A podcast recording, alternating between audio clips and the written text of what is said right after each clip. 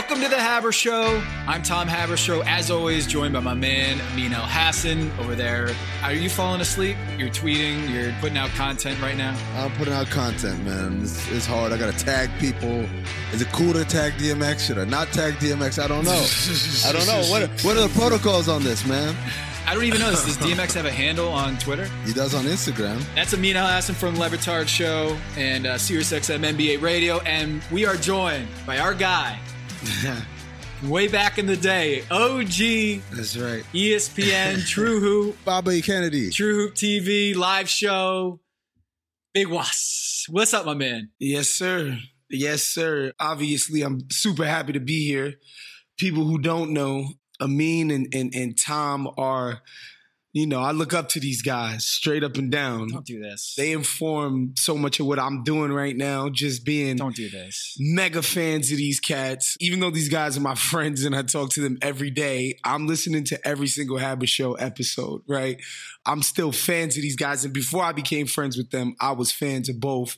And so it's just amazing to be doing what I'm doing, have the relationship that I have with these guys. So obviously, I'm happy to be here today, man. Is it repetitive? Given that we talk about the shit in the chat and then we just basically record what we talked about in the chat. Like, do you feel like, ah, that's a nice recap? no, it's not repetitive because the chat, you know, there's a different tenor to what we do in the chat, I think. a different tenor. than what we're doing right now. I think that the tone is a little different than what is said in our private chat. God forbid. I don't think we need to uh, leverage the chat, I think is what you're trying to say. Yeah, Julian Assange, please don't get us. Uh, wa- don't do it. Wos is at the Athletic, NBA voice at the Athletic, also a culture writer, overseeing a lot of the culture vertical that you're seeing, pop culture at the Athletic. It's a new thing they're doing at the. I love the content. You just did this new sneaker drop every Friday. Man, the the Athletic keeps growing outside of just the the strict like on court, on field stuff, and you're kind of behind all of that. Yeah, it's funny, man, because I actually, when I got hired, when I talked to Dan Kaufman and I talked to Sergio and I talked to David, I was like, yo, man, you guys don't have anybody like me over there. and I think you need somebody like me. and what I mean is that I do have these interests that are adjacent to the NBA, right? That are, if you take a holistic view of the NBA, you know that, you know, LeBron is doing a movie. The sneaker industry is adjacent to the NBA industry et cetera, et cetera, et cetera. And so I want to come from the perspective of talking about the NBA more holistically and stuff that isn't just lineup data, Whoa. pick and roll coverages, Whoa. trade packages. Wow. Whoa. Wow. no, Wow. Across the bow Listen, there, Wos. listen. See how, that, see how it is. huh? How condescending. It's just dripping out of your mouth right now. No, I said they have people who are incredible at that. Obviously, I'm a fan of that type of work, Tom, as you know, because I'm a fan of your work. And so I was like, I want to bring something different to the fore. And they didn't have that. They were just basically being amazing at all the stuff that I just highlighted, right? Like, what's a fair compensation for a blockbuster superstar deal, or who's actually playing the best defense and who's just having three point defense luck, et cetera, et cetera, et cetera, et cetera. So like when PJ Tucker gets traded to the Milwaukee Bucks, everyone's like, "Oh, look, they can go small and like he can spot from the corner and guard like versatility." And you're like, "Yeah, let's talk about his shoe game though. Where is he going to put all his shoes?" Yeah, exactly. exactly. Exactly. And so they empowered me to do that. And I think because the company is so analytically based, because the founders do come from a tech background, a lot of the stuff that they care about is data. And what they notice is that people do like the human interest stuff too. People like the stuff that isn't hardcore nuts and bolts. Those things do numbers too. And they decided to invest in that and uplift people whose concentration is not just on court minutia, if you will. So it was, you know, that's what I've been doing. And then as they've been grown, they've asked me to be a part of all the stuff that's happening with culture because let's face it, Tom, I am culture. and so that's why that's why it's just been a natural fit to be doing that over there. But yeah, I'm excited about it. I just listened to Bomb, the podcast you do with Amin, talking about DMX. You had Elite on the Elite, Elite, Elite. Mhm. I'm learning is how I have to de- describe them. Yes, yes, sir. And you guys talk about DMX, and I remember Trey, our guy Trey was talking about halfway through the pod about how DMX not invented the layup line hype songs or that genre. Sure. But I distinctly remember feeling like I could jump six inches higher in layup lines when DMX was playing. Yeah, when Party Up. I felt like on the podcast, you guys you guys actually talked about a lot of how how new DMX was and how this wasn't Puff or Jay Z. This was like a totally new voice and energy. Is the opposite. And then I feel like anyone who was playing basketball in the late 90s or 98, 99, 2000, 2001, the soundtrack to the basketball scene was a lot of DMX. Yeah, 100%. I mean, Party Up or What's My Name or Ruff Ryders Anthem or even X Gonna Give It To You. These are all songs that lived within the greater culture. DMX was he was that. He you could play his stuff at parties. He made party records. He made hype songs for guys like us who were had our little hoop dreams at the time, but he also could get really introspective about drug abuse, about growing up super poor, about being imprisoned at 8 years old until he was like 13, about being homeless all of that stuff. He talked about some real, real deep stuff, right? And I think he spoke to people who, because you know, let's face it, in America, a lot of people, a lot of people are going through that. Unfortunately, you know, we don't take care of our people the way that we should. So some people kind of slip through the societal cracks.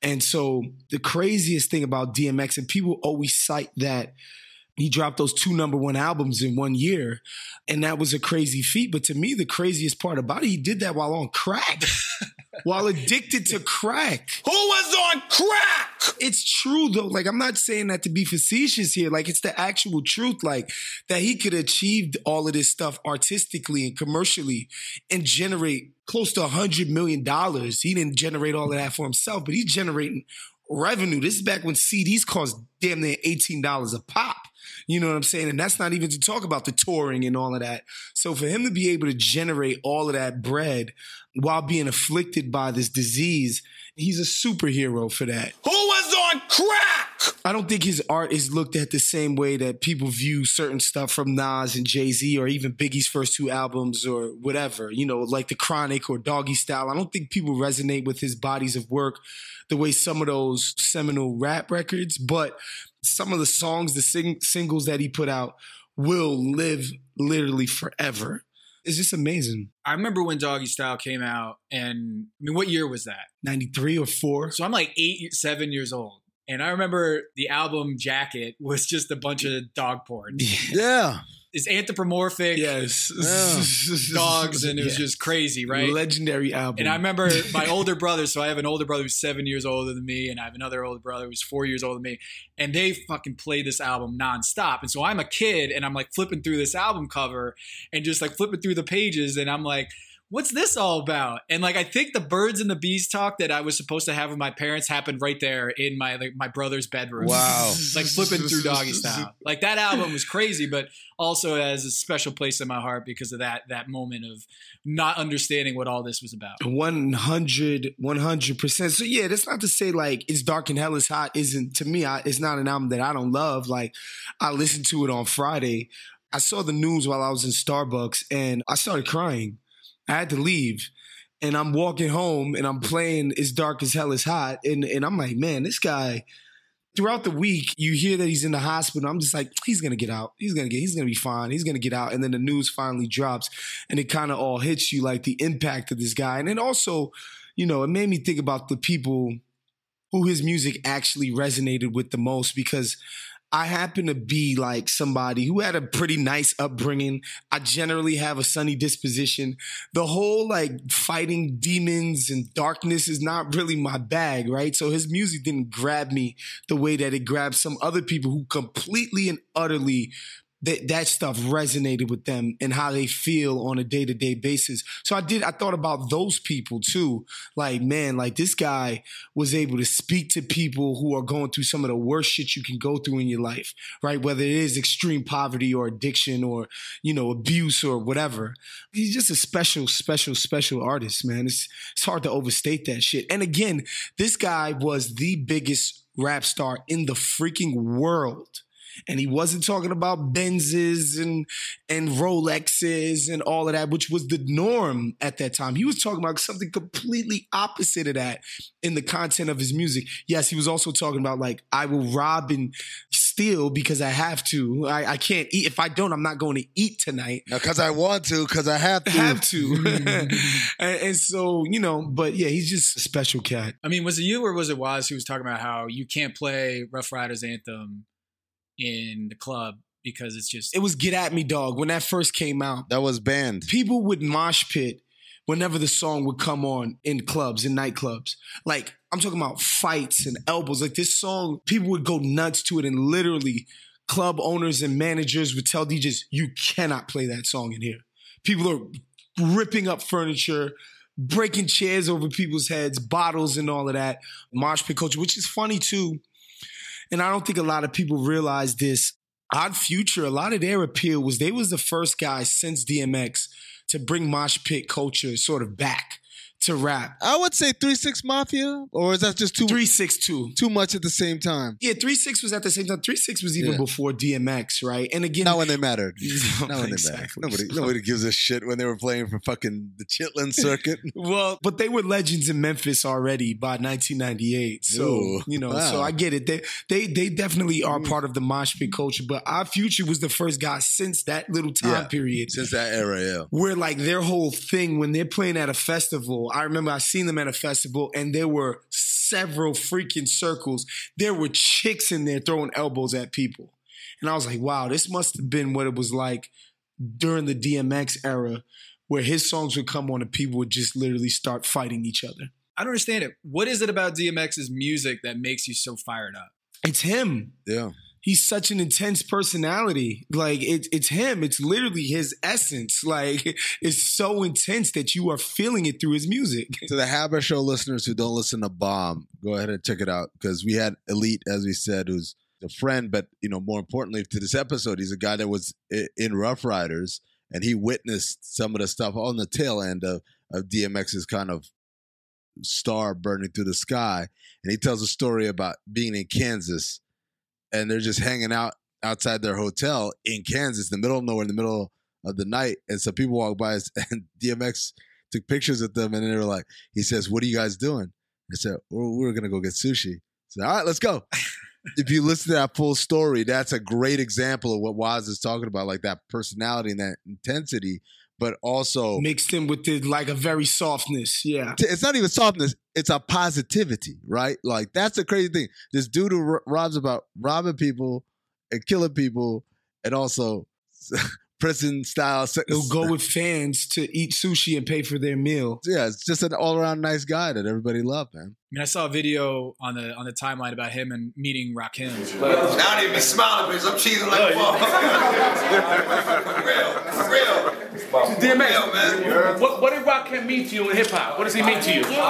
Rock yo.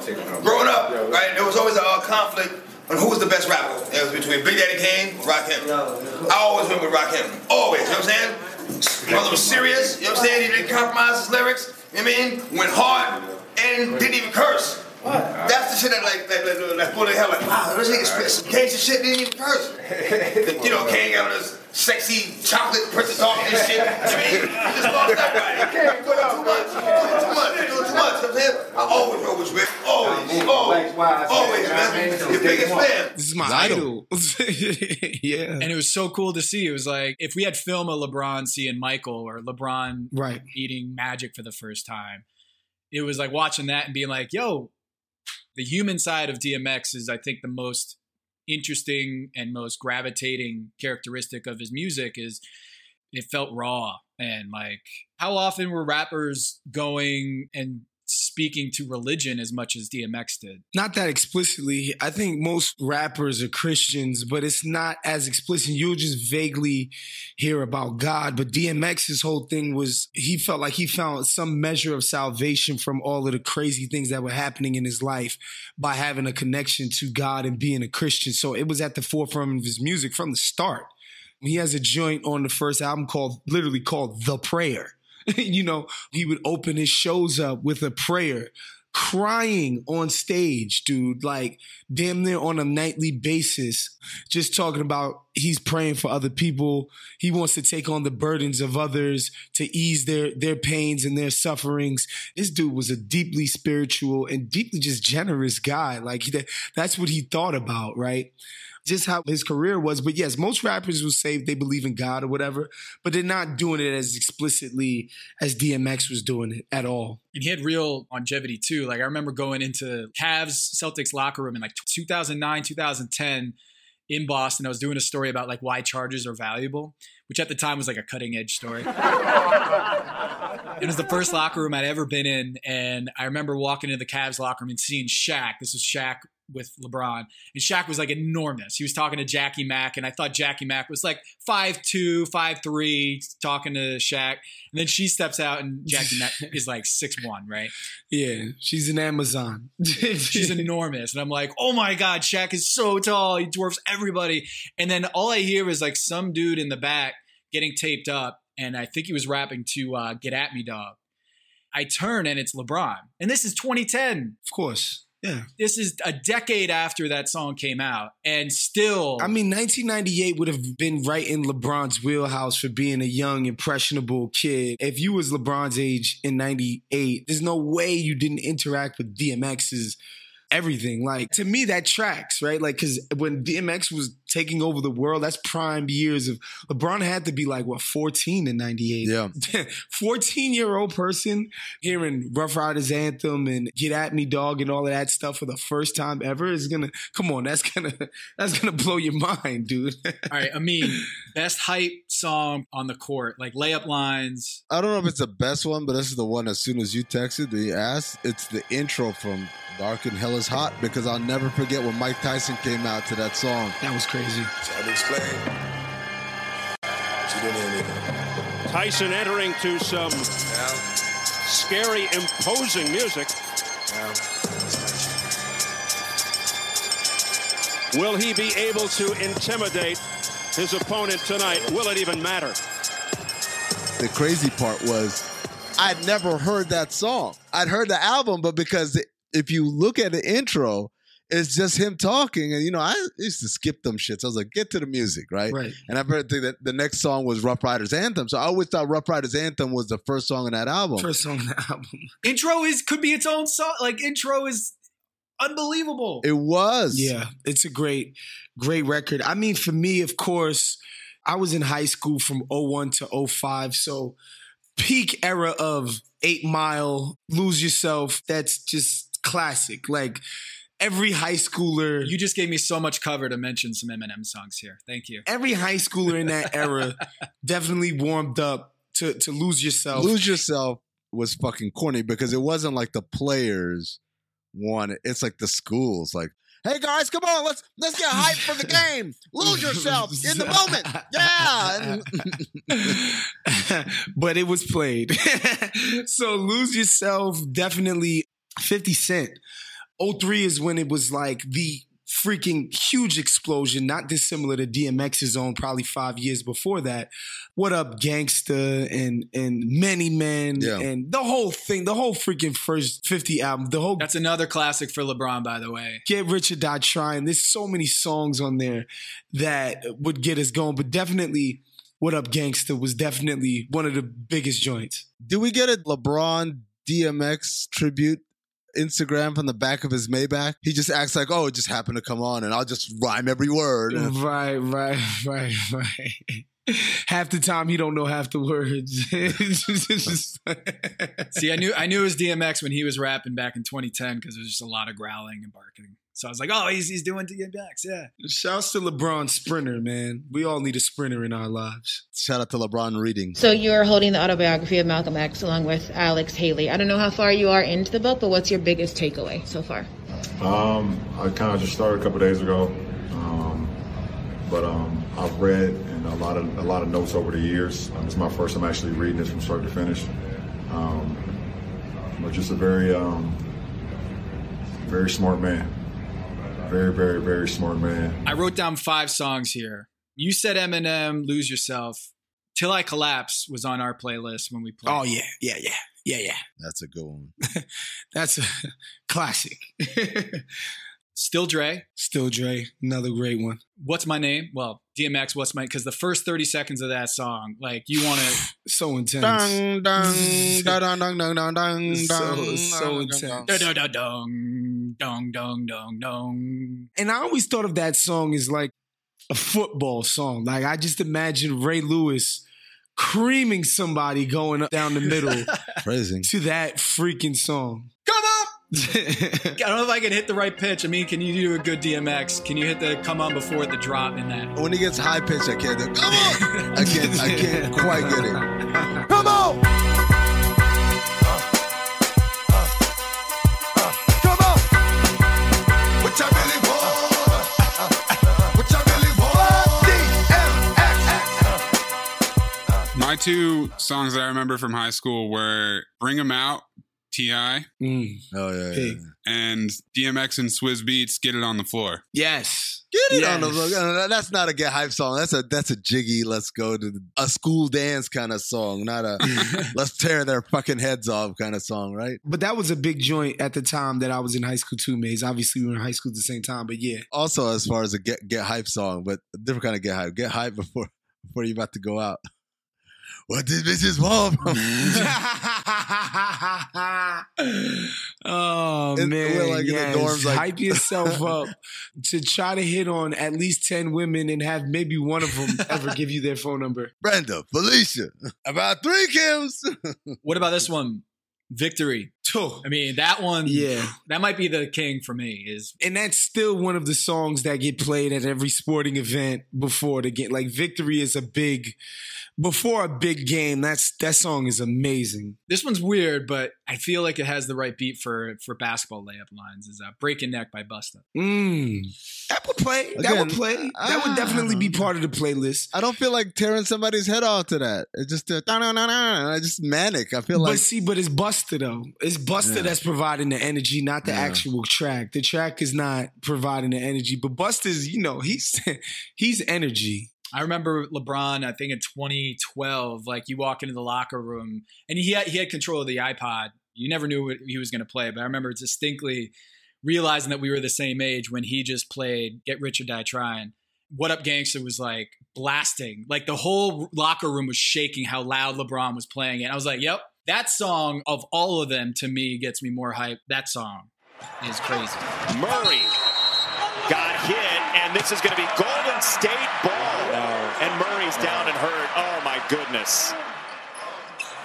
Oh no. just got the news that Jamal Murray he went down in the late late fourth quarter last night against the Warriors. Jamal Murray tore his ACL. It's been confirmed.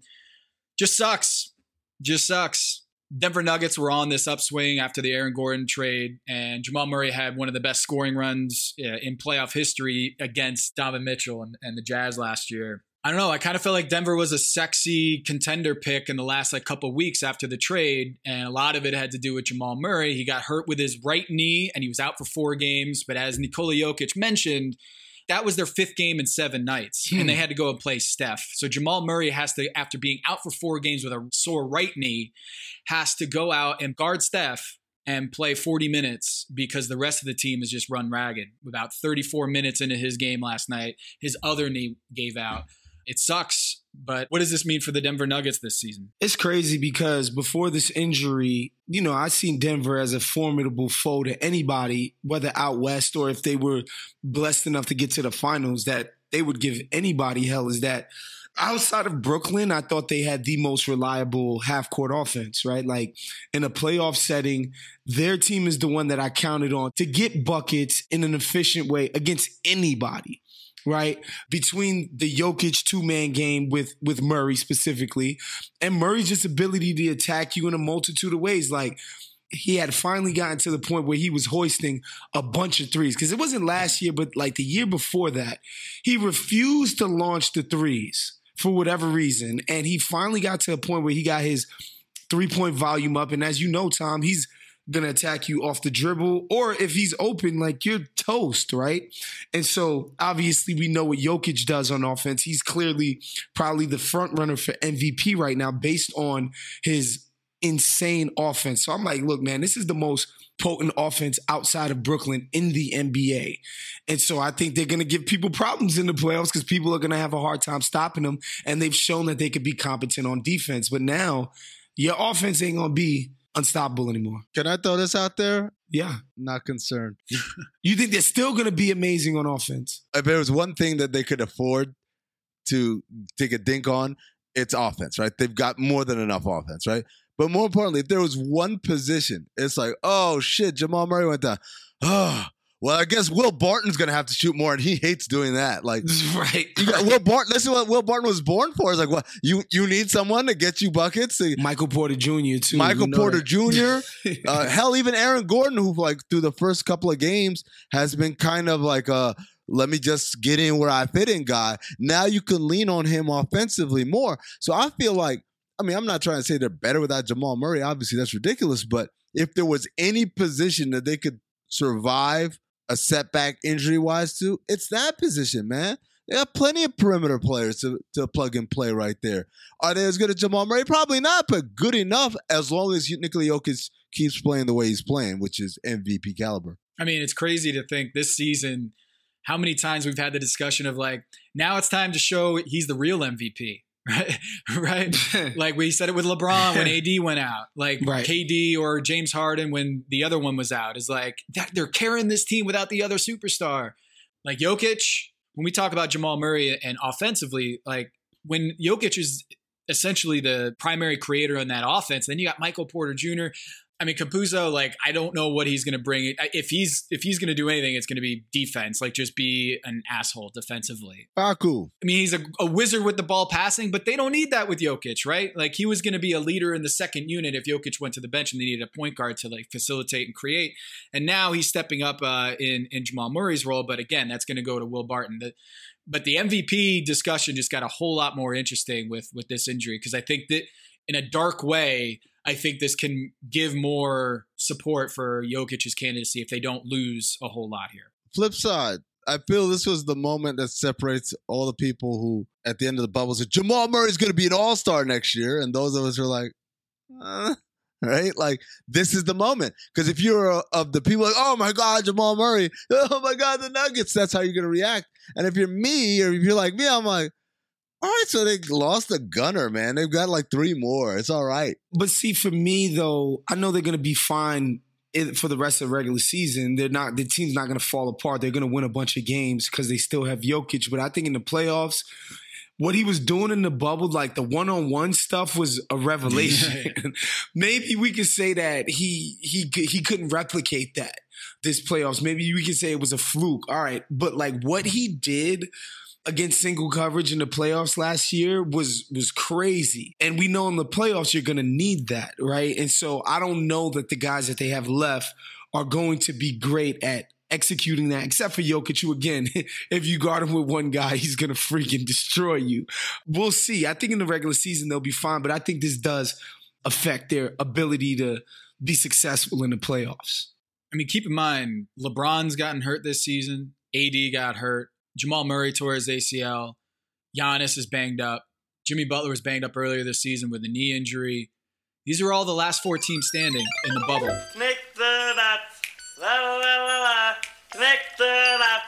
La la la la. They had a quick turnaround this offseason and they get right back into the season. And I think that's something to note is that a lot of these injuries are happening maybe more anecdotal than anything right now. But I can't ignore the fact that like the Knicks and the Hornets and the Hawks, all these teams who weren't in the bubble last year, balling out this year. and then the teams at the top who went deep into the bubble playoffs, they're banged up. They're playing under their potential. And even before Anthony Davis got hurt, he wasn't playing great. Which brings me to the, my next topic here was before the season with our guy Ethan Strauss, Amin and I, we decided to take over unders on three teams, like pick three teams that you feel most confident about the under or the over. And one of my unders was the Brooklyn Nets. So I am diametrically opposed to you, sir, because I picked the Warriors to over and the Nets under. So here we go. You, you totally agree with me, right? Look, without the Harden trade, the Nets pick was brilliant because we knew guys were definitely going to miss games. It was going to take take them a little bit of time to figure out the, the quote unquote chemistry, et cetera, et cetera. So that was a brilliant pick. I think your Warriors pick was not brilliant because I happen to be somebody who thought they were not going to be good this year for for the reasons that we've already seen. Right? Like, yes, Steph is brilliant. Steph is all time great. I think Steph is as good as he's ever been in his whole career right now. He's just he's freaking amazing. But the rest is like, really, we, we we're counting on Kelly Oubre and and Andrew Wiggins to be the cogs of some team that's supposed to win, Mm. you know, the functional equivalent of 48 to 50 games in a normal season. I'm like, why? Mm. Why do we think that? They've never done that before. I know Steph is amazing, but these guys have never proven to be that. And we knew they were going to be committed to playing Wiseman, who's a rookie, who we knew he can't be good just by virtue of him being a rookie. So, like, all of those things, I'm like, how is this team supposed to be amazing? And then, of course, there's going to be the inevitable Steph injury break. And this team cannot win without Steph Curry. This team is Orlando without Steph Curry. So, like, I just thought they weren't, like, it, it was going to be almost impossible for them to have a successful season. I just bow at the altar of Steph. Respectfully, I get that. 37 and a half 37 and a half this season so that would have been like basically 500 for for the 72 game season like just a little maybe one or two games over 500 like if steph and draymond are healthy and i know that's a big variable there i just think steph would have been totally unfiltered this season and steve kerr and the organization be like steph you didn't play last year basically go out and be the best that you can be and then they're trying to incorporate Kelly Oubre and Wiggins and Wiseman. And Steph, I think, got- gotten in his own head, or whether it's the coaching staff telling him, like, we got to develop these guys, we got to work off the ball. And they don't play, they don't have basketball IQ to work Steph off the ball, get him the ball. And now you're seeing, like, when those two guys are off the floor, Oubre and Wiseman, they're both injured. Like Steph is completely uninhibited by all that shit. And he's just like, I'm going to go out and drop last two games, 15 threes and 18 three point attempts. That's what I expected was. I did Andy Lou and Sam show the one night, and I was like, look, I know you guys want Steph to have the ball more and up his usage, all of that stuff. I'm like, to what end though? To get the eighth seed? Like, we want him to play harder than Houston ball for what? what do we get out of this, honestly? And that's why I understand why Kerr is handling it this way. It's like, really, we're doing this in service of winning 51% of our games. We're just going to wear Steph down to the nub to be a 500 team? Like, what, what's the point of that? That's that's my question philosophically. Like, why should I pay, play him more than 36 minutes a game? In the minutes that he plays, he's going to be Steph and he's going to be an MVP caliber player. But like, I, I'm playing this guy 40 minutes a night. I'm doing the whole, you know, up your usage to Westbrook level when he won the MVP, and to do what? For what?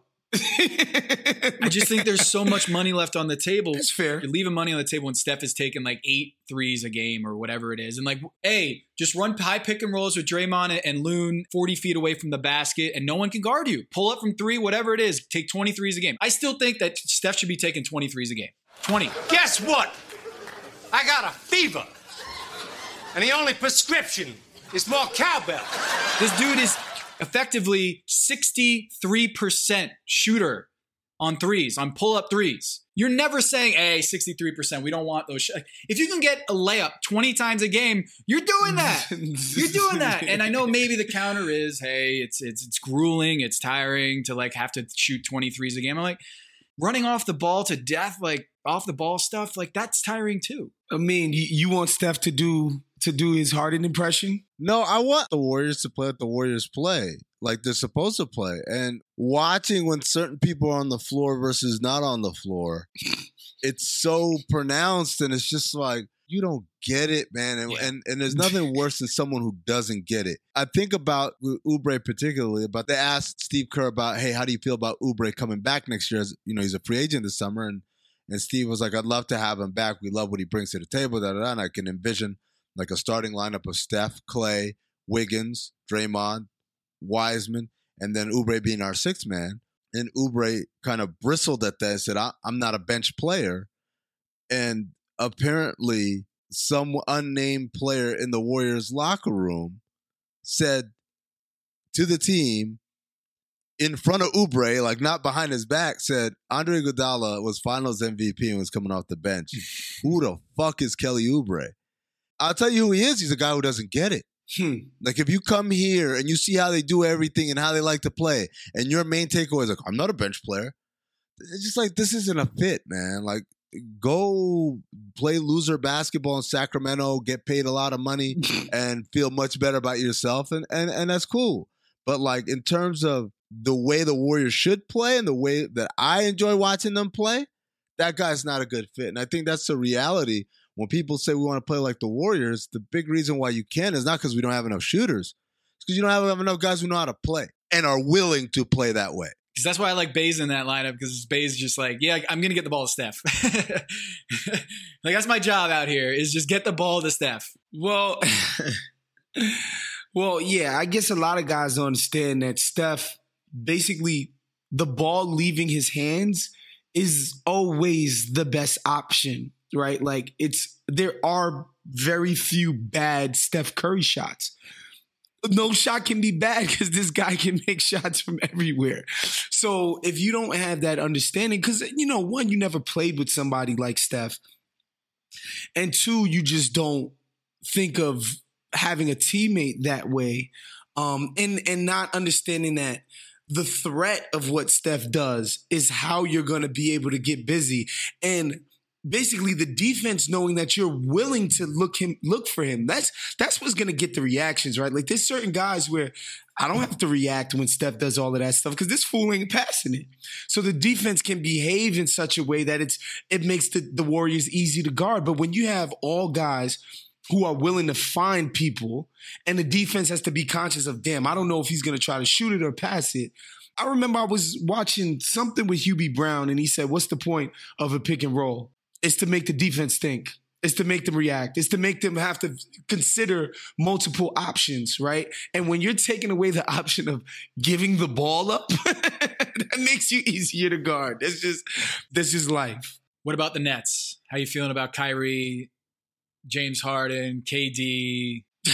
So, oh man, when the trade happened, I, I remember at first being like, eh, "This is gonna be tough." I don't know. Tough, like in a good way, or tough in a like a bad way? No, like like this is this might not work.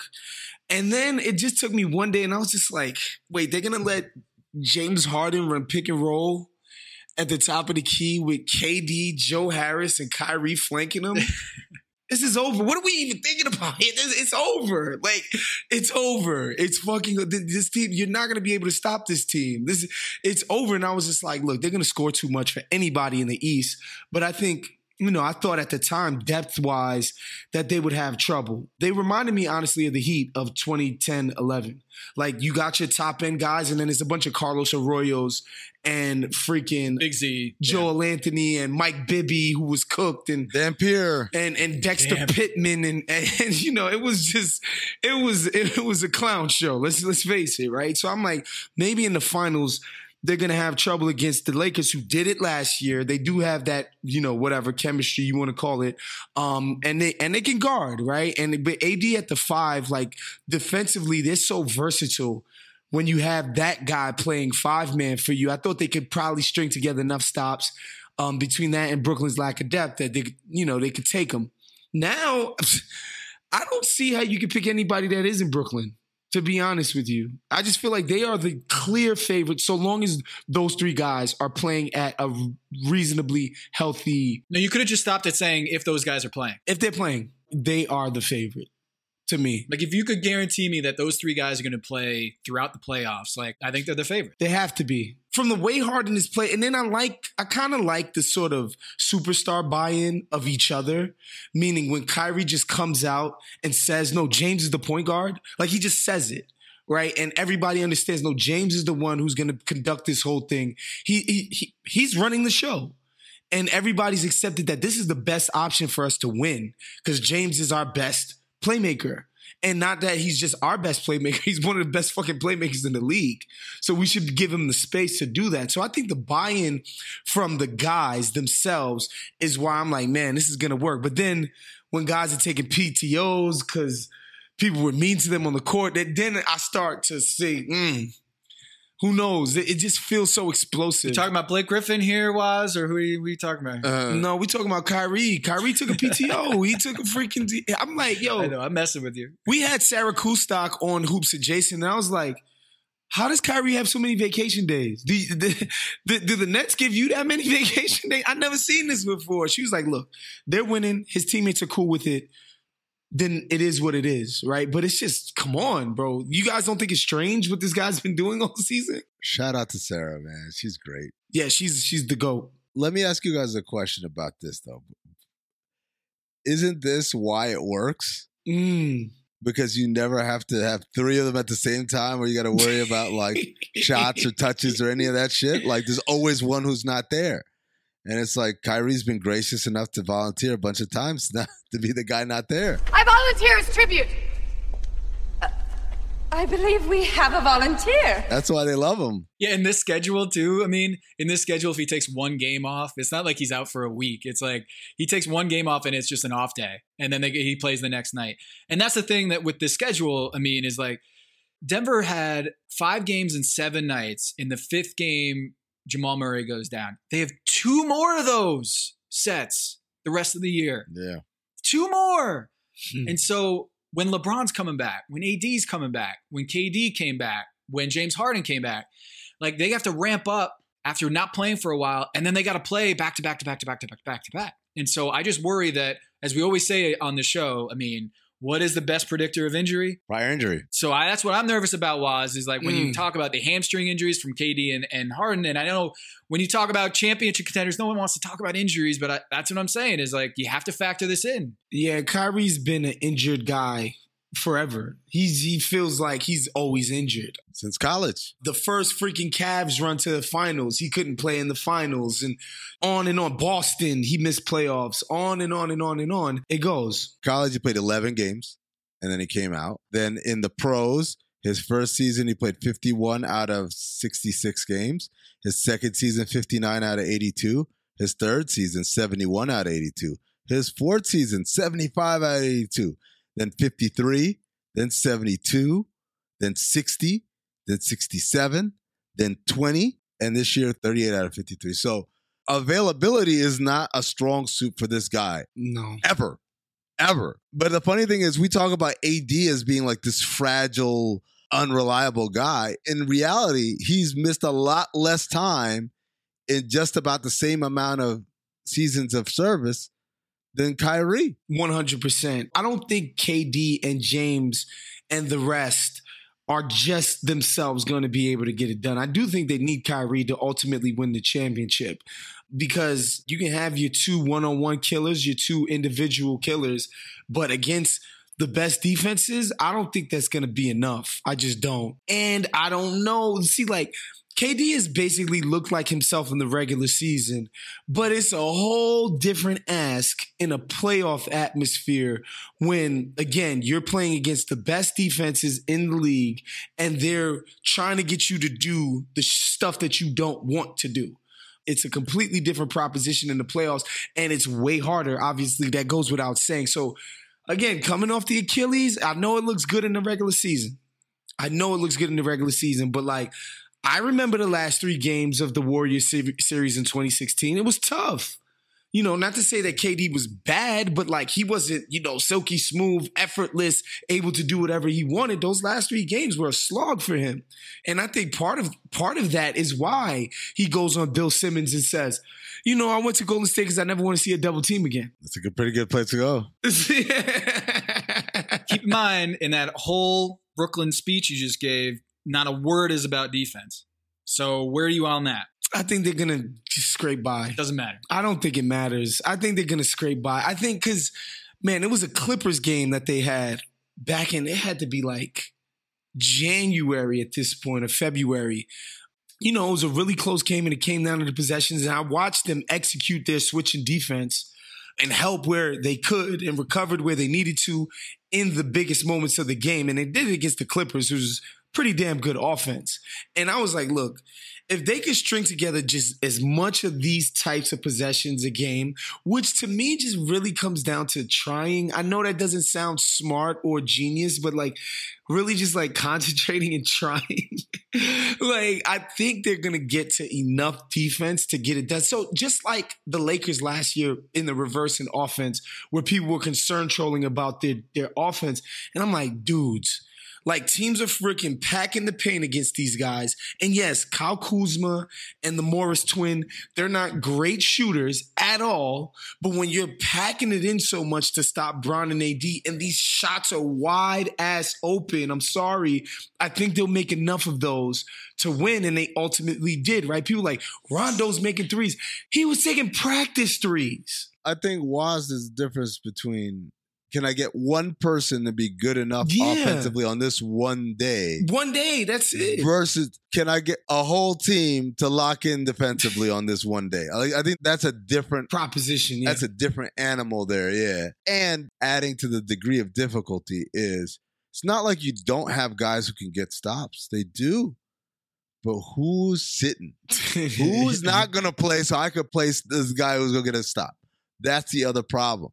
Because you got three guys, and that's why I've said, like, in a weird way, the injuries and the absences have helped them because they don't have to worry about that, about like balancing lineups or telling someone no, which is the big thing. They talk about NBA players when you get rich, the first thing you got to learn is how to say no because all your friends and family are going to come around. Can I borrow some money? I want to start this business, da da da. You know who doesn't have to worry about having to say no? Broke motherfuckers. If I'm always kind of on the cusp of being broke, I never have to learn how to say no. The moment I have riches, now I got to hurt somebody's feelings. That's kind of what the Nets are like. Right now, they don't have all their riches, so the proposition of saying no is not a difficult one. I don't have to say no. He's already out. He's already tapped out. He's not coming. But there's going to come a day, if they're all healthy, where we're in a game. And man, I need some stops. And I got to get Bruce Brown out there. And Kyrie, you really are the one who's giving us the least this day. Or maybe KD, you really not moving well, right? And I got to get Claxton out there because we're getting killed on the glass. That's the day where the job gets hard. I don't disagree with you. I think Steve Nash politically has to make the bet that his three superstars are going to score at such a ridiculous rate that he can justify leaving them out there. I I I, I just think oh he's wavering.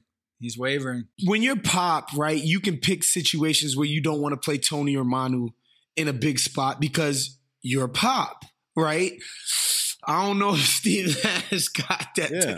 I don't know if he has to. Combination that Steve doesn't have the clout yet as a coach. And yeah. these guys ain't Manu and Tony. They're not. That's not their disposition. Temperamentally, they're not. The reason that why they're in Brooklyn is because they want to be told what to do. At the end of the day, They like just want to hoop, right? They just yeah.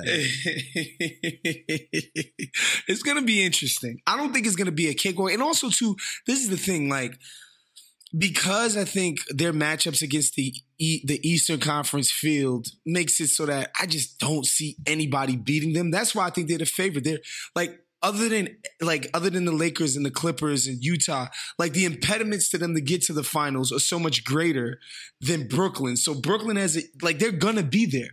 So I got to make them the favorite.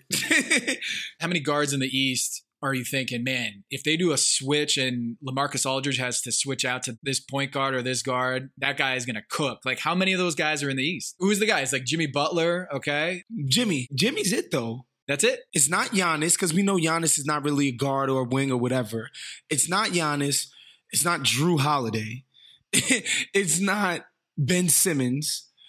Damn sure not Tobias Harris. It's not any of those guys. It's not Khris Middleton. It's not any of those guys. Like, there's nobody who even like say, if LaMarcus Aldridge got switched out to Donovan Mitchell, I'm like, that's a problem for you, sir. Devin Booker, that's a problem for you, sir. Steph. Steph. Oh my God, Dame, CJ. Like it, you having to switch out on those guys, you're you're toast. I don't see that guy in the East, honestly, to make the Nets pay for having such a soft, inflexible defense. What you don't think Philly like Embiid would make them pay? If the bet is Embiid is just gonna face up and post me and bludgeon me to death from two, and I and, and in the half court specifically, and I'm Brooklyn and I get to play both in transition, even though Harden's been playing like Chris Paul lately with the with the freaking walk the ball up. But theoretically, I can beat you in transition, and I'm insane from three, and I got guys that are getting me to the line all day. Ah, come on, man. Uh, Joel by himself, like I, I just, it's just not. uh, That's not scary enough. I look at Philly. I don't think Philly's the best team in the East, but I think they're uniquely qualified to give the Nets problems because A, the Nets got to guard them on the other end, and B, it's the only team. All right, like Ben Simmons is 6'10 and great defensively. Nobody's guarding KD, but Right. if I had to choose Right. from all the guys in the league, he'd be one of the top two or three, right? That we'd pick. And to me, I'd pick my number one would definitely be Giannis or AD. Honestly, number one is AD for KD. Honestly, um, would be AD, healthy AD. Of course, everything I say here has to come with that caveat. Uh, but you know, I've heard people mention the Bucks as the strongest contender because the Bucks, I mean, Jrue Holiday, Khris Middleton, and Giannis present amazing. I just saw your text. I was like, really? Am I saying this shit too crazy? Am I crazy right now? Let me know. Let me know. Those three guys on the Bucks present the best, you know, defensive front as far as one-on-one type of isolation defense on the perimeter, which I tend to agree with, but I just I don't know. There's something about the Bucks that I just doesn't feel right to me. I've seen them do different things this year that has given me some hope. Like, oh, maybe this year will be different. Then there was that game where Giannis took like a 20 footer to win the game. He caught the ball at half court and dribbled up to the 20 footer, sh- shot it, and everybody on the Bucks was like, "Yeah, we like that shot." I'm like, "Oh, fuck y'all, man! I can't, I can't put my my trust in people who refuse to accept a very core tenet, which is that's not a good shot for you guys, and it's definitely not a good shot for him." It's not good offense. This idea that Giannis should be trying to create in the biggest possessions of the game from 30 feet. What? That's what they drew up. They drew up, and you go catch it all the way over there, and then something's gonna happen, and then we're gonna win the game. And that's why I wasn't crazy about the Jrue Holiday deal because I'm like, this doesn't really change the context of what y'all do. Jrue Holiday isn't a jitterbug No. facilitator. He's a combo guard essentially. So, so that means Giannis is going to be creating from the perimeter, isolating in your biggest possessions in the postseason, and that's poison to me. Uh, is it personnel? Do you think there's? Let me ask you this: Do you think if they did things different, like ho- really did things differently, same people in the in that room, but just did things differently, They would be way better. Yeah, I agree. Because I don't think it's like, oh shit, if we have only we had Chris Paul. Let's play a game. All hmm. right. On the count of three, name your favorite dinosaur. Don't even think about it. Just name it. Ready? One, two, three. Velociraptor. Favorite non pornographic magazine to masturbate to? Good housekeeping. If you were a chick, who's the one guy you would sleep with? John Stamos. What? Did we just become best friends? Yep. Or Kyle Lowry. I honestly think Lowry would have been a better fit for what they're trying to do than Jrue Holiday is. I get Jrue's younger, he's better at what they specifically need, right? Which is sort of an organization of an offense that isn't centered around your freaking. We get it. I remember when Jason Kidd let Giannis do point Giannis, and I honestly think that made him better as like an overall player. That he has that in his toolkit. Like I get that, but he's a finisher. He's not an initiator, man. Like he's a finisher, and put him in position to finish off plays. And you and I, and they haven't done that. And so, you know, good luck. What are your thoughts on the Atlanta Hawks? Just continue to soar high ever since switching coaches. I mean, I feel bad for Lloyd Pierce because I think a lot of it is that they just got healthier. I don't think Lloyd Pierce was just stinking up the joint, but at the same time, if your best guy was so clearly not seeing eye to eye with this dude, you had to do what you had to do. And Nate McMillan is proven to be a competent NBA coach, if if nothing else. Right. Right. So I, I'm not surprised when Bogi comes back and Gallinari's finally playing, and they still don't have Hunter back yet. And he was playing, he was lighting stuff up when he was playing. So I'm not surprised when they got their guys back that they've looked good. You know, I thought they were gonna look good this year. I'm a I'm a Trae Young apologist. Like I love Trae Young. I just saw this news story. I saw last night Luka Doncic was criticizing the play-in tournament. Why are we doing this and shit like that? And so the headline is Mark Cuban says play-in tournament plan is an enormous mistake. And I was like, damn, Mark, you're just gonna piggyback on your star and double down on like this thing is isn't good. Uh, By the way, the Doncic quote is, "I don't understand the idea of a play-in. You play 72 games to get into the playoffs, then maybe you lose two in a row and you're out of the playoffs. So I don't see the point of that." Mark Cuban goes completely opposite. He says, I get why the NBA is doing it, but if we're going to be creative because of COVID, we should go straight up 1 through 20 and let the bottom four play in. This is the year, particularly since the ga- 10 games cut from the 82 game schedule we're in conference. Like, he's like, no, we need more. I gotta have more cowbell, baby. Let's turn the league into one huge play. And I'm like, what the fuck is he talking about, man? this guy's amazing. That's great. Shout out to Tim McMahon, who- adds this note. The NBA Board of Governors, which includes Cuban, unanimously approved the proposed and implement play-in tournament for this season. Cuban, in hindsight, this approach is an enormous mistake. That hindsight is because they're in the seventh seed right now. Oh my goodness, that's so funny. I think they're starting to feel that heat, baby. They're starting to feel like, oh shit, we're two games back of Portland and they've been hurt this whole time. Wos any any reaction to Mark Cuban? I think it's hilarious. I think the owners probably just see the play-in as some kind of financial benefit. Of course. If Cuban is coming out and defending it, it's probably because there's money in it. Always money in a banana stand. Everything that happens in the NBA essentially happens for money. Not that that's a right or wrong thing. That's the reality of what the league is. And so, you know, the Cuban thinks they can make more money with more planes than I, I expect him to stump for it. that's his job as an owner. Here's my thing: if Dallas was the nine seed right now, do you think they'd be complaining about the play-in? Of course not. or if they were the three seed, would they be talking about it? Of course not. Literally, this is one of those. It just impacts you because you are the one that. Hey, man, if the rules were normal, we'd be fine. But the rules ain't normal. We ain't fine no more. I'm just like, come on, man. Don't don't make it that thinly veiled. Anyways, I think that's gonna do it for us here on the Haber I don't know what the fuck happened to Tom. Thanks a lot, Big Wos. Yes, sir. Ladies and gentlemen, as we bid adieu to Wos, I just want to say right now, Tom just sent me a screenshot of his speed test. He's at a 0.59 download and a 1.25 upload. Ladies and gentlemen, that, that's not good for podcasting. That's not internet. That's dialing.